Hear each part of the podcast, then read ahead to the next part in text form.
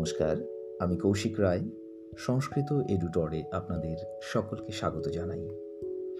আপনারা শুনছেন সংস্কৃত এডুটরের season one, সংস্কৃত সাহিত্য পরিক্রমা।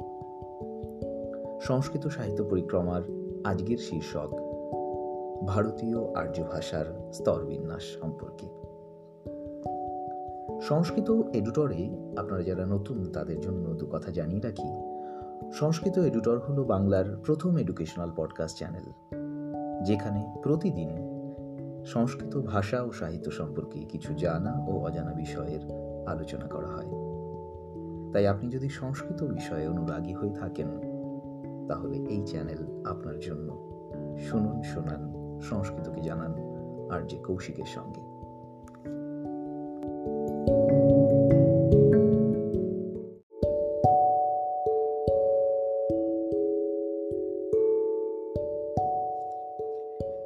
করছি আজকের বিষয় ভারতীয় আর্য ভাষার স্তরবিন্যাস।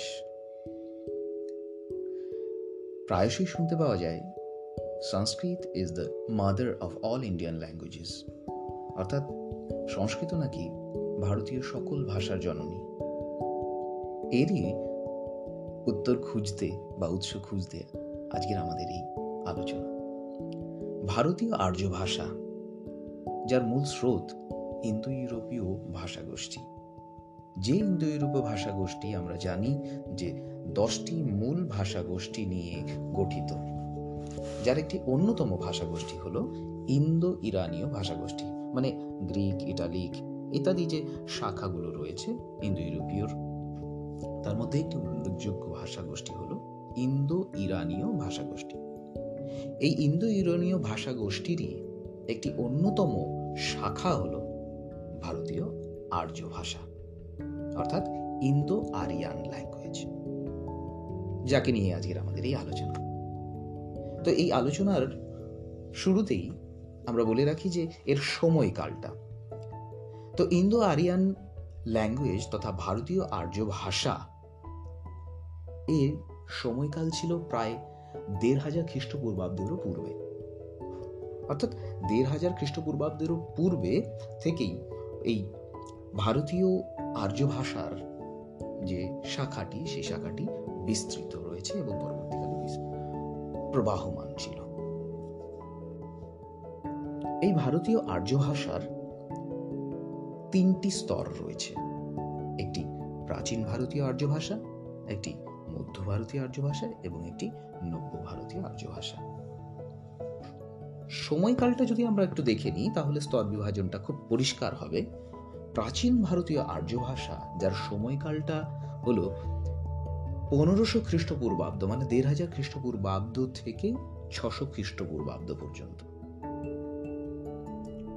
মধ্য ভারতীয় আর্য ভাষা, ছশো খ্রিস্টপূর্বাব্দ থেকে খ্রিস্টীয় হাজার খ্রিস্ট, হাজার শতক পর্যন্ত। এবং নবভারতীয় আর্য ভাষা ওই খ্রিস্টীয় হাজার থেকে পরবর্তীকালে প্রচলিত হবে। এখনও অদ্যাবধিও চলছে।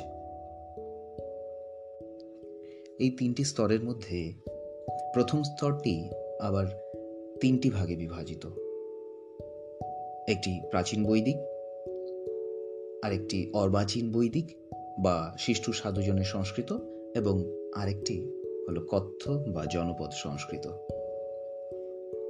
অর্থাৎ প্রাচীন ভারতীয় আর্য ভাষার যে এই তিনটি আমরা স্তর আরও পেলাম, তাতে প্রাচীন বৈদিক সাহিত্যেতে আমাদের আদি সংস্কৃত রূপটি রয়েছে। আদি সংস্কৃত বলতে, অর্থাৎ যাকে আমরা বৈদিক সংস্কৃত বলে থাকি, অর্থাৎ যে ভাষাতে আমাদের বেদ রচিত হয়েছে, ব্রাহ্মণ সাহিত্য রচিত হয়েছে, আরণ্য সাহিত্য রচিত হয়েছে, এবং সূত্র সাহিত্য রচিত হয়েছে, সেই সমস্ত সাহিত্যের যে ভাষা সেটা ছিল প্রাচীন বৈদিক ভাষা। আর অর্বাচীন বৈদিক বা শিষ্ট সাধুজনের সংস্কৃত, যা কিনা পরবর্তী ধ্রুপদী সাহিত্যগুলি রচিত হয়েছে, যার মধ্যে অন্যতম পৃথিবীর শ্রেষ্ঠ কাব্যগুলি রয়েছে, যেমন রামায়ণ, মহাভারত। এছাড়া ভাস, অশ্বঘোষ, কালিদাস, তাদের কাব্যগুলি রয়েছে। অন্যান্য প্রসিদ্ধ নাটক, পুরাণ, জাতক, কথা, এই সমস্ত কিছুই রচিত হয়েছে দ্বিতীয় স্তরটি, অর্থাৎ শিষ্ট বা সাধু সংস্কৃত বা ধ্রুপদী সংস্কৃত, যেটাকে অর্বাচীন বৈদিকও বলা হয়। এবং পরবর্তী যে স্তরটি রয়েছে, সেই স্তরটি কথ্য সংস্কৃত।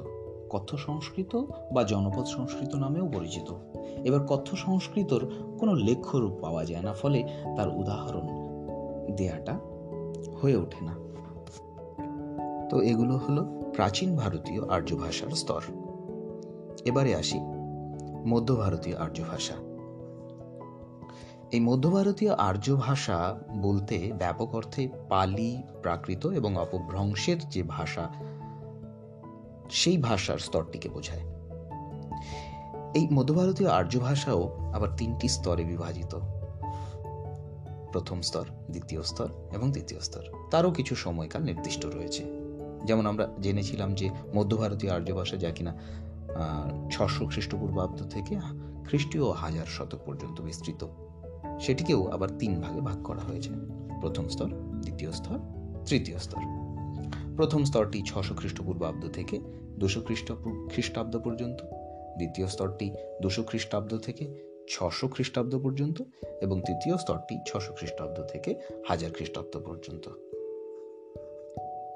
প্রথম স্তরে অশোকের শিলালেখ, অশোকের নাটক এবং তারপর প্রকৃত যে হীনযান, বৌদ্ধ আগমন, এদের যে কথা এবং অন্যান্য যে সাহিত্যগুলি রয়েছে, তাদের মধ্যে এই প্রথম স্তরের ভাষার বর্ণনা কিন্তু পাওয়া যায় বা উপাদান পাওয়া যায় বলা চলে।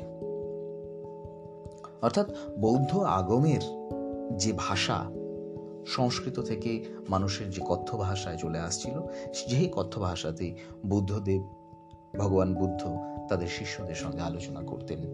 সেই সমস্ত ভাষাই হলো গিয়ে এবং তারপর সেই ভাষাগুলোই পরবর্তীকালে বৌদ্ধ সাহিত্য রচিত বা লিখিত হলো। এটাই হলো মধ্য ভারতীয় আর্য ভাষার প্রথম স্তর, যাকে বৌদ্ধ মিশ্র সংস্কৃত বলা হয়। এর দ্বিতীয় স্তরটি মূলত প্রাকৃত ভাষা। মানে প্রাকৃত ভাষাই একে বলা হয়। কেন? কেননা বলা হয় যে প্রকৃতই এই ভাষা মানুষের মধ্যে কথিত ছিল। প্রকৃতভাবে মানে ন্যাচারালি। ফলে এই ভাষার নাম হয়েছে প্রাকৃত। প্রথম থেকে তৃতীয় খ্রিস্টাব্দের প্রত্নলিপি, জৈন সাহিত্যে ব্যবহৃত প্রাকৃত কালিদাস ও পরবর্তী নাট্যকারগণের নাটকে ব্যবহৃত সাহিত্যিক প্রাকৃত, বৃহৎ কথা, গাথা সপ্তশতী এবং অন্যান্য সাহিত্য, এছাড়া ব্যাকরণে ব্যবহৃত ভাষা, বৌদ্ধ সংস্কৃত, বহির্ভারতীয় প্রাকৃত, এই সমস্ত কিছুই ছিল দ্বিতীয় স্তরের ভাষা, যাকে আমরা প্রাকৃত বলি। আর তৃতীয় স্তরটি হল অপভ্রংশ। অপভ্রংশ বলতে এই যে প্রথম দুইটি স্তর তাদের থেকে নিম্নবর্তী বা অন্তিম স্তরের এই ভাষা হলো অপভ্রংশ। অপভ্রংশের স্তরকে অনেক সময় অবহট্ট স্তরও বলা হয় বা অবহট্ট ভাষাও বলা হয়। মধ্য ভারতীয় আর্য ভাষার স্তরটি কিন্তু অত্যন্ত গুরুত্বপূর্ণ একটি স্তর। কেননা যার মধ্যে প্রথমে পালি ভাষার কথা আমরা আলোচনায় পাই। এই পালি বিভিন্ন অর্থে অনুমান করা হয়ে থাকে। পালি শব্দটি পংক্তি মানে বুদ্ধদেব বুদ্ধদেবের বচনের সঙ্গে, বচনের যে বিভাগ, তার যে কথাগুলির যে বিভাগ, সেটার সঙ্গে পালি তথা পঙ্ক্তি কথাটি উল্লেখযোগ্য। আবার পাটলিপুত্র, সেই পাটলি থেকেও কিন্তু এই নামটি অবিচ্ছেদ্যভাবে জড়িত। অথবা পল্লী পল্লী মানে গ্রামের গ্রাম জনপদ, সেই গ্রাম জনপদের ব্যবহারযোগ্য ভাষা। তাই পালি, পাটলি, পল্লী, তো এখান থেকেও এই ভাষাটির উৎপত্তি হতে পারে। আর প্রাকৃত প্রাকৃত অর্থাৎ স্বাভাবিক নিয়মে কথিত। সেই স্বাভাবিক নিয়মে কথিত ভাষার নামই হচ্ছে প্রাকৃত। বুদ্ধদেব, শিষ্য ও ভক্তদের তাদের সঙ্গে যে কথায় কথা বলতেন বা উপদেশ প্রদান করতেন, তখন কিন্তু ঠিক তাদের ভাষাতেই কথা বলতেন। মহাবীর তিনিও অর্ধম আগুদিতে অর্ধম আগুদি যেটাকে বলা হয়, মাগুদি ভাষা, সেই মাগুদি ভাষার যেটা কথ্য ভাষা, সেই কথ্য ভাষা হচ্ছে অর্ধমাগধী সেই অর্ধমাগধীতে তিনি উপদেশ দিতেন। উত্তর ভারতে মহাযান সম্প্রদায় মিশ্র সংস্কৃতে শাস্ত্র চর্চা করতেন। শ্বেতাম্বর জৈনরা মহারাষ্ট্রী ও অর্ধমাগধীতে সাহিত্য ও শাস্ত্র রচনা করতেন। দক্ষিণ ভারতে হীনযান সম্প্রদায়ের তারাও পালি ভাষায় ধর্মচর্চা করতেন। প্রায় দেড় হাজার বছর যাবৎ প্রাকৃত ভাষা ও সাহিত্যের অনুশীলন হয়েছিল এবং অতীতকাল থেকেই সংস্কৃতের সঙ্গে প্রাকৃতের সাহিত্যের একটা ওতপ্রোত একটা ভাব ছিল। তো এই ছিল মধ্য ভারতীয় আর্য ভাষার বিস্তার এবং আলোচনা। এবারে ভারতীয় আর্য ভাষার অন্তিম স্তর, যাকে আমরা নব্য ভারতীয় আর্য ভাষা বলে থাকি, যা খ্রিস্টীয় হাজার শতক থেকে এখনও পর্যন্ত কথিত হয়ে আসছে বা প্রচলিত হয়ে আসছে। সেই ভাষাগুলি আর তেমন কোনো গম্ভীর ভাষা নয়, সেগুলি হলো ভারতের বিভিন্ন প্রদেশের ভাষা, যেগুলিকে আমরা প্রাদেশিক ভাষাও বলে থাকি বা ভারতের আঞ্চলিক ভাষাও বলে থাকি। এই আঞ্চলিক ভাষাগুলো আমাদের বিভিন্ন রাজ্য বা প্রদেশ ভিত্তিকে তার ভাষাগুলির নাম আমরা অবহিত হই।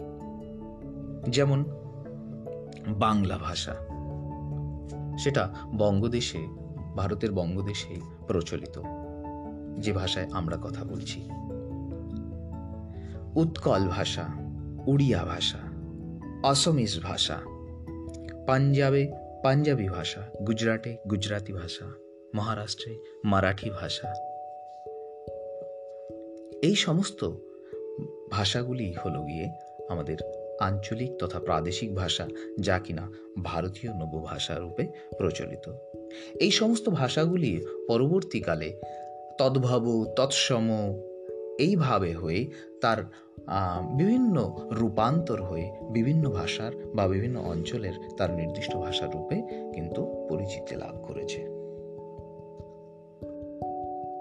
তাই ভাষাতত্ত্বের গভীরতায় না গিয়েও যদি আমরা সাধারণভাবে বিষয়টিকে দেখি, তাহলে দেখতে পাওয়া যায় যে ভারতীয় আর্য ভাষার যে তিনটি স্তর, যার একদম প্রাচীন স্তরটি, প্রাচীন সংস্কৃত রূপ এবং তারপরে বর্তমানে পর্যন্ত আমরা যে প্রাচীন প্রাদেশিক মানে নব্য ভারতীয় ভাষায় যে প্রাদেশিক ভাষাগুলিতে আমরা ভারতীয়রা কথা বলছি সেই সমস্ত কিছুই কিন্তু সেই প্রাচীন সংস্কৃত থেকে আস্তে আস্তে ভ্রংশ হয়ে ভাঙতে ভাঙতে ভাঙতে ভাঙতে তার বর্তমান রূপ কিন্তু এই প্রাদেশিকে পড়ে রয়েছে।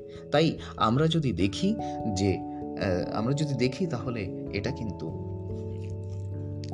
কিছুটা অনুমান করাই যায় যে আমাদের সমস্ত যে প্রাদেশিক ভাষাগুলি রয়েছে, সেই ভাষাগুলির সেই জননী সেই জননী হলো গিয়ে প্রাচীন সংস্কৃত, অর্থাৎ প্রাচীন ভারতীয় ভাষার একদম পূর্বের রূপটি। তো এই ছিল আজকের আমাদের সাধারণ আলোচনা ভারতীয় আর্য ভাষার স্তরবিন্যাস। শুনছিলেন সংস্কৃত সাহিত্য পরিক্রমা। আমি আবারও হাজির হব সংস্কৃতের আরও একটি বিষয় নিয়ে। তাই কোনো এপিসোড মিস করতে না চাইলে চ্যানেলটিকে ফলো করুন এবং শুনতে থাকুন সংস্কৃত এডুটর বাংলার প্রথম এডুকেশনাল পডকাস্ট চ্যানেল আর যে কৌশিকের সঙ্গে। শুনুন, শুনান, সংস্কৃতকে জানান। ততক্ষণ পর্যন্ত সকলে ভালো থাকুন, সুস্থ থাকুন, শুনতে থাকুন সংস্কৃত এডিটর دونوں